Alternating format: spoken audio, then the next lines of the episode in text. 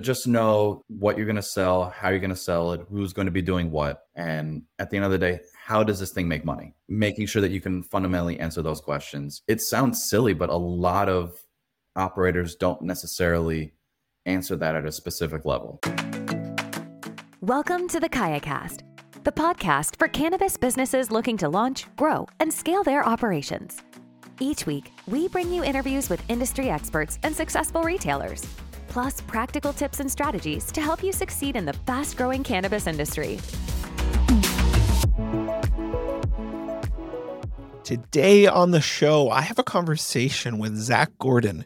Zach Gordon is the VP of accounting at Propeller Industries based out of New York. Zach and I talk about uh, everything from 280E, which is the conversation I have with a lot of accountants, CPA professionals, because 280E and those tax codes are so important in any business. Following the right tax legislation is important, but especially in cannabis, where your license is on the line if you don't do it properly. And so we talk about 280E, we talk about 471.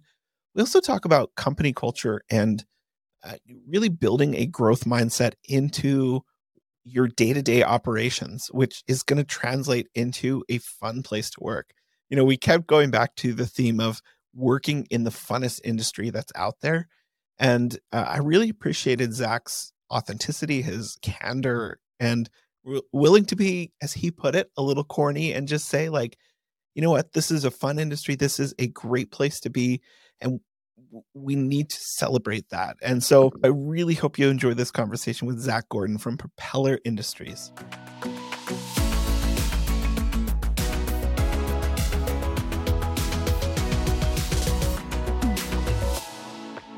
Zach Gordon is a CPA with over 15 years of professional experience across multiple industries and functions.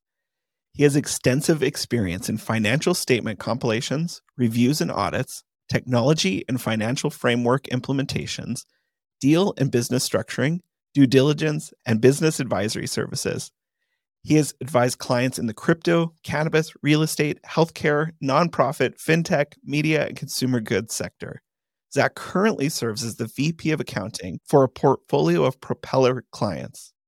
Propeller Industries is a fractional CFO and accounting partner to companies that have outgrown bookkeeping but aren't yet able to support a full time finance team. They offer a broad range of services ranging from CFO level strategic planning to day to day transaction processing through their team of full time CFOs and accountants. The firm serves 300 plus clients across a diverse portfolio of industries, including e commerce, technology, food and beverage, manufacturing, business services, and cannabis. Well, Zach, welcome to the KayaCast podcast. It's amazing to have you on here calling in all the way from New York. Right. Thank you so much for having me. Tell me a bit about your background. In your bio, you know, you've worked in all these different industries, but tell me a bit about your background and how did you get involved in cannabis? So, I've had what you would call a bit of a non traditional career in that started in public accounting, sort of the similar path that most in that industry go down. Got to the point where I could stick around or jump to the other side of the table, and I made the jump. So, wound up in private equity and, and learned a ton on that side. And while I was there, I wound up uh, getting together with a few people and doing a little tech project on the side. And that project wound up scaling up. And then, very long and interesting story short, wound up in a WeWork. And in the office next to mine was a retired Wall Street professional who was deploying capital into the space. And basically, we put our heads together and started to figure out what how do we properly invest into this industry and this was back in 2016, where there wasn't uh, as nearly developed framework or even more specifically network of opportunities as there is now. So long story short, wound up founding the cannabis committee for the New York State Society of CPAs. I sit on the AICPA committee and have been in the space ever since. You've gone through all of this change in your career and now you're currently at Propeller Industries. So could you kind of give us an overview of the services you guys provide? Because it's pretty unique. I, I haven't heard of another company that that does this, especially in the cannabis industry. But what sort of services do you guys provide to your clients? We are fractional or outsourced CFOs.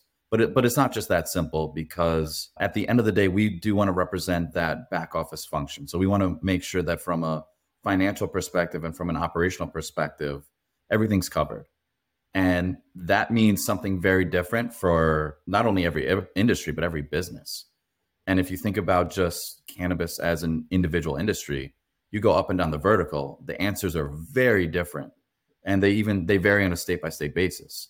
So understanding some of those nuances and and really helping to translate what is a very complex compliance and financial picture to something that makes sense to an operator is really our bread and butter. And uh, to nerd out, that's I actually really enjoy doing that. It, it's it's very difficult to get that narrative down, and when we're able to do that and able to actually explain things in a way that makes sense, you know, we've done our jobs. How has the financial services industry in, in the cannabis industry evolved in recent years? And how are you guys kind of adapting with those changes? I think if you're listening and, and, you're interested in this industry as a whole you know that taxes are a big big deal. So making sure that not only are you dealing with the normal cash flow issues that can come up and making sure that you know you have the proper reserves in place but it's taking that next jump to make sure that you're planning for those taxes to be due and it's not just the income tax which is obviously uh, a bigger issue than it would be in any other industry, but it's also making the reserves for payroll tax, ensuring that sales tax is properly handled. There's a lot of nuances here above and beyond just a, a regular business in another industry. It's thinking about almost two different budgets or two different financial statements for all intents and purposes.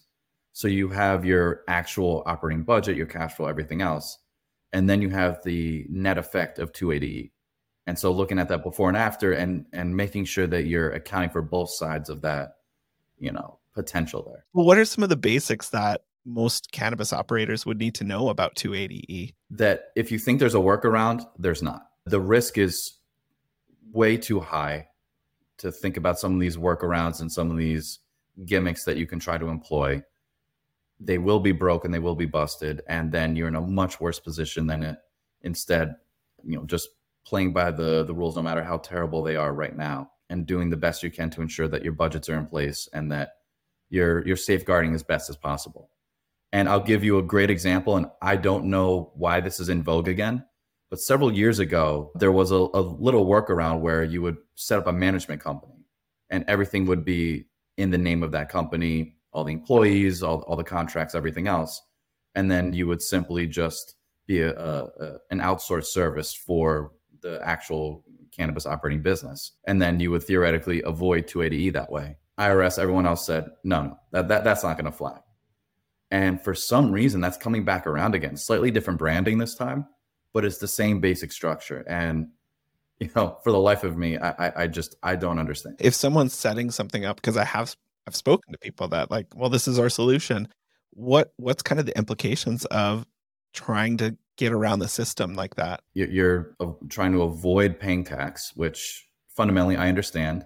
However, there's significant risk in how you're doing it because there are tax court cases. There's not a ton of them, but there are ones that specifically state that you can't do this, that the, this type of structure is, is not acceptable. So at the end of the day, it will get collapsed. And then not only will you have to pay the tax, but there's penalties, there's fines, and then there's potentially more severe repercussions that come with that. Not to mention, you your, your license could be at stake, and that's that's a big deal. At the end of the day, that's the biggest asset you have. What about at the state level? Like, I'm again, it's so different from state to state. But what are some of the things on a state tax level that retailers should be aware of? Oh man, now we're getting to some interesting stuff. So there are currently two states officially and a, a, couple more states coming that have decoupled from the Internal Revenue Code specifically for cannabis and specifically 280E.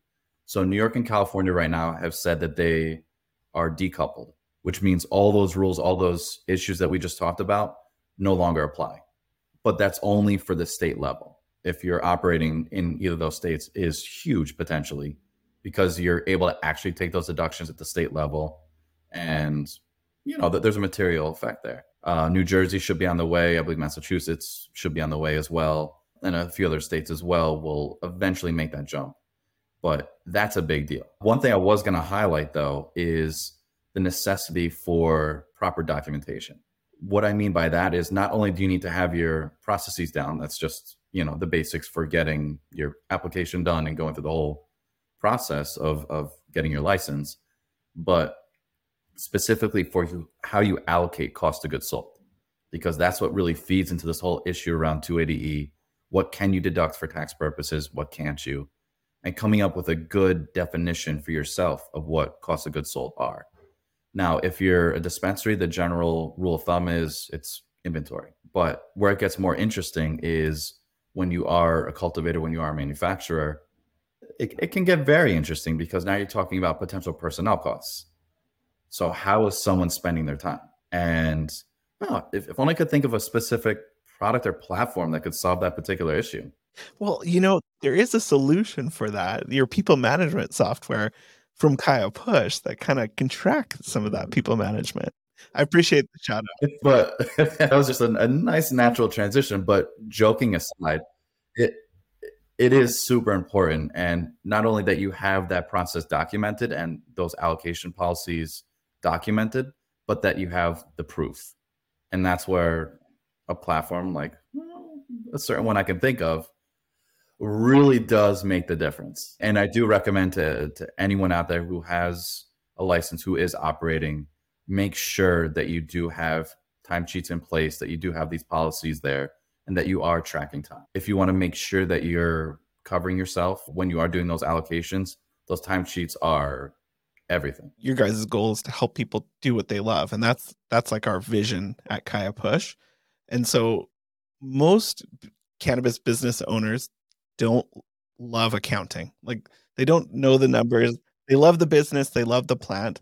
So what are some of those like big mistakes that you see a lot of cannabis operators run into? Like whether it's misconceptions that they've heard from, you know, their cousin Jeff who said, "Oh yeah, you don't need to worry about 280 or whatever it is." Like what are some of those common things that you run into? One of the biggest misconceptions or biggest areas of concern all go, goes back to taxes and not having enough in reserve to make sure that you can make those regular tax payments because there's areas where you get some flexibility. The government is not in that group.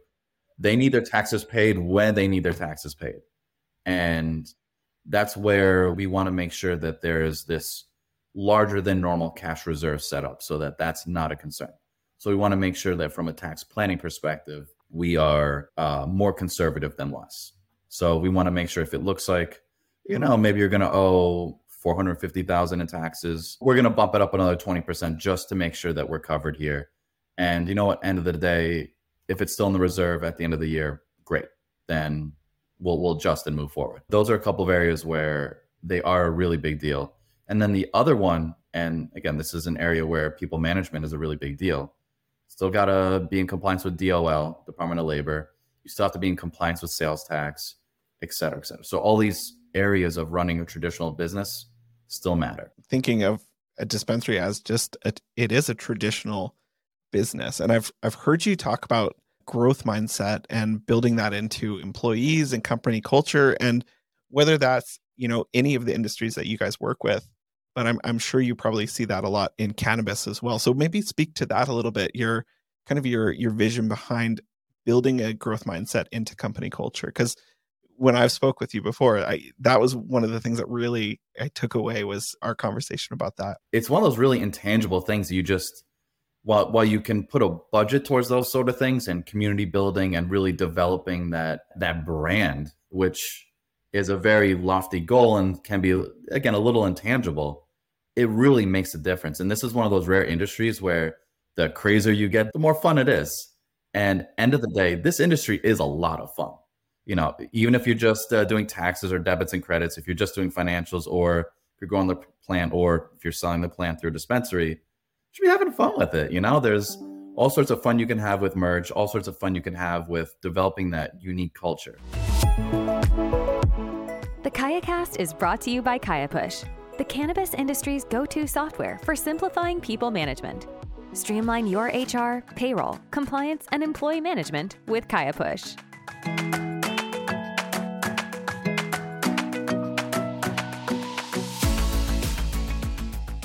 so you're based out of New York. So let's talk a little bit about New York. What's kind of your outlook for the cannabis market in New York, being you know local and and seeing what's happening on the ground? So this this is where uh, it gets to be a little more difficult of a conversation.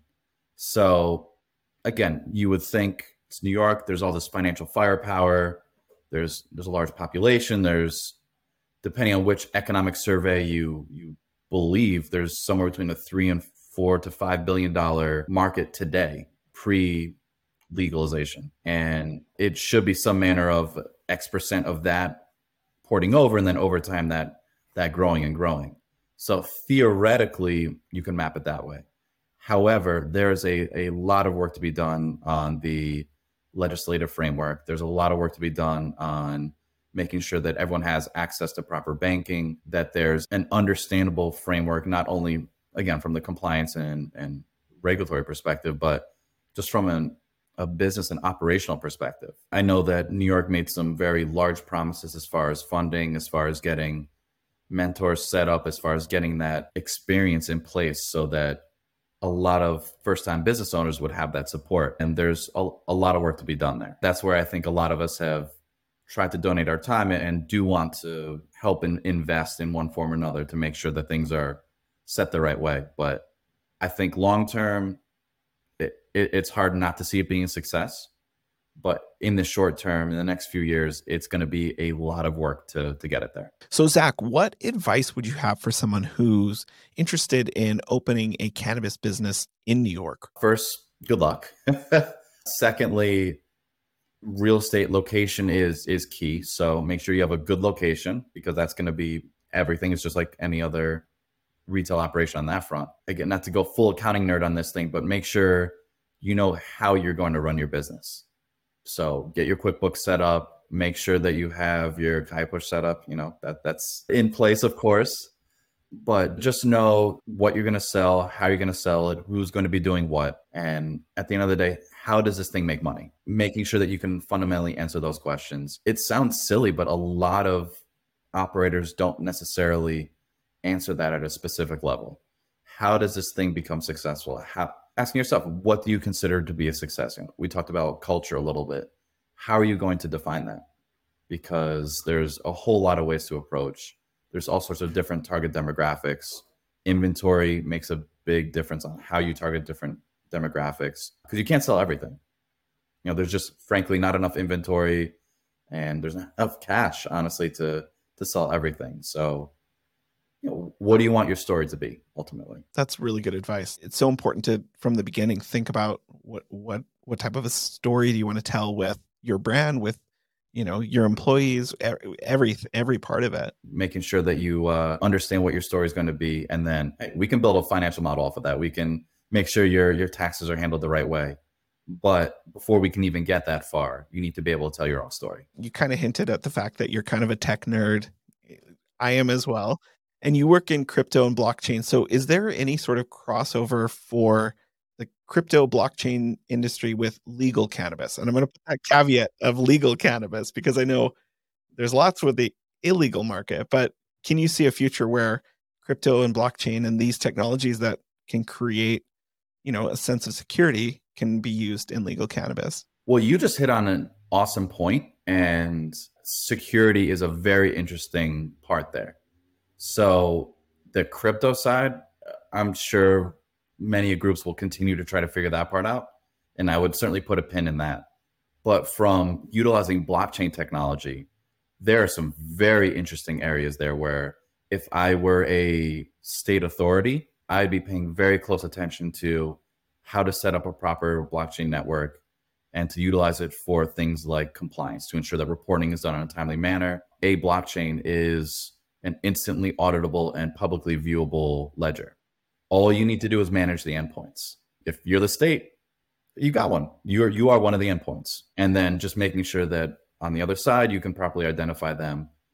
And that becomes a very, very interesting tool. We use cash for so much of what we do in cannabis, and there's no way to track the cash. There's no way to track, you know, where that came from, where it's going, where the blockchain, you really can track every single step of that transaction. I've told this story in the past, but I'll give it one more go. Very early on in my my cannabis career, I had a group where they were very successful and they bought a bank branch for the vault itself. And you walk in and there's tens of millions of dollars in cash stacked from floor to ceiling. You know, they want you to get comfortable with just the sheer volume of cash that's in there. That, that's not the easiest thing in the world to do. And and just think about logically how easy it'd be for someone to just you know, whoop right off the top. So moving away from that, and I know things like the Safe Banking Act should theoretically help on that front, and legislation like that, it you know, it's a small step in that direction, but there's going to be some better answers, I think, in hopefully the near term. Those are the little things that that I look forward to. Now we'll keep our future hats on. So what do you kind of see as the future of the cannabis industry? And what are you and Propeller Industries kind of doing to position yourself as a leader in the industry as as it moves forward towards the future? So in the future, I, I think there will be uh, quite a bit of M and A as we are dealing with a lot of very inexperienced or relatively inexperienced business owners and operators, and they they will need help, especially as this begins to scale up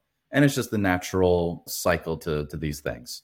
So after that sort of moratorium period is up, especially in New York and New Jersey, you're going to see some some changes here.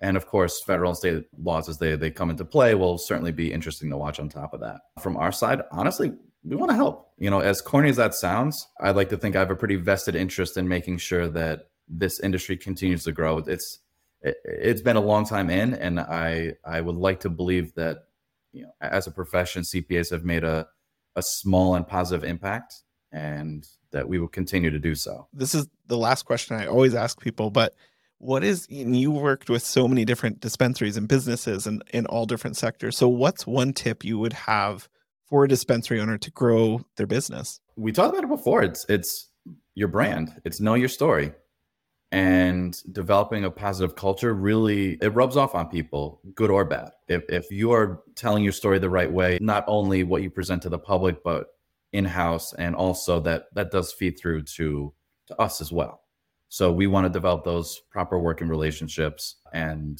end of the day we want to make sure the numbers are right so that a little less stress a little more positive feelings in in the uh, in the dispensary and that things are always moving in the right direction. Well, and those brand stories are so important. Like I know you could probably think of a handful of brands that are really true to the story that they're telling. And then you when you get the chance to talk to them, you're like, oh, this is like in in inbred in everything they do and that's why they are successful the way they are it really makes a difference and it's not something you can necessarily manufacture and of course you can bring in the right strategists you can bring in the right consultants the you know the right professionals to craft and distribute the story, but it, yeah, especially in this industry, it, it's your story. And again, it all comes back to having fun here.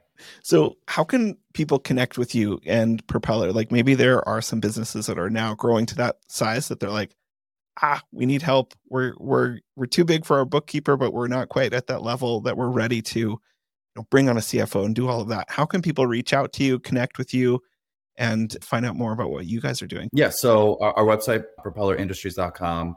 I can always be reached at uh, Z Gordon, Z G O R D O N, at propellerindustries.com. On social, at Zach Gordon CPA. I don't know if I could get a, a nerdier handle than that, but I, I, think I found it. If there's technical questions, we have hotlines set up through the New York State Society of CPAs and through the AICPA as well. However, you want to reach out, feel free to. We're certainly not going to charge. I'm not worried about a billable hour to go through something if there's a real concern. So, uh, end of the day, we really do want to help here. Zach, it's been so fantastic to be able to talk to you and you know hear your insights and as a fellow corny person as well i'll, I'll own it too like i really believe in those like those thing those mantras almost of like you know having that growth mindset and telling the story and and it's it really does make a difference so i i appreciate you just putting them out there. And yeah, it, this has been a lot of fun. No, I'm, I'm so glad to be here and uh, glad we could uh, be corny together.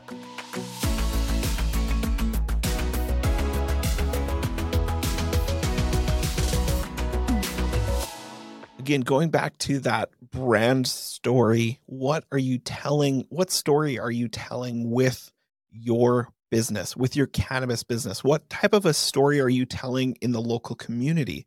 what do people know about that dispensary that is down the street? Is it one that's reaching out into the community? Is it one that's reflecting community values? Or is it one that's just there to sell weed? We have to do better than that. We have to tell a story through our businesses, whether we're cultivators, whether we're ancillary businesses like Kaya Push that are just there to help people do what they love. And and that's the crazy thing about Kaya Push is that our goal is to help a million retailers do what they love. And that really is our end goal. And Zach's encouragement of telling that brand story and being authentic to who you are, your company is going to grow. Your company is going to thrive. It's going to succeed. And so, again, I want to thank Zach Gordon from Propeller Industries for his time, for his insights, and uh, for his you know on the ground knowledge of New York and the industry that's happening there in New Jersey and you know, he works in states all across the United States. So reach out to Zach. We'll have all of his links in the bio. And I also want to thank you for listening to the KayaCast podcast. It's been cool to see all the people that are really learning and growing and and how these conversations that I'm having in my basement are transforming businesses. Be sure to subscribe, be sure to check out some of our past interviews, especially if there's specific accounting questions you have. We've talked to Cultivate Consulting, we've talked to, you know, different bookkeepers, we've talked to our dear friend uh, at NatCat Pros, Naomi Granger, and you know, there's so many people working in this industry to to to make it a better place to work, a better place to have a business. And so tune in every week to the KayaCast podcast for more interviews like this. Thanks for listening to the KayaCast podcast. We hope you enjoyed the show. Don't forget to subscribe to our podcast in your favorite podcast app or visit our website to learn more about our guests and to access the full archive of episodes from the show. Join us next time as we continue to explore the world of cannabis and help you grow, launch, and scale your business.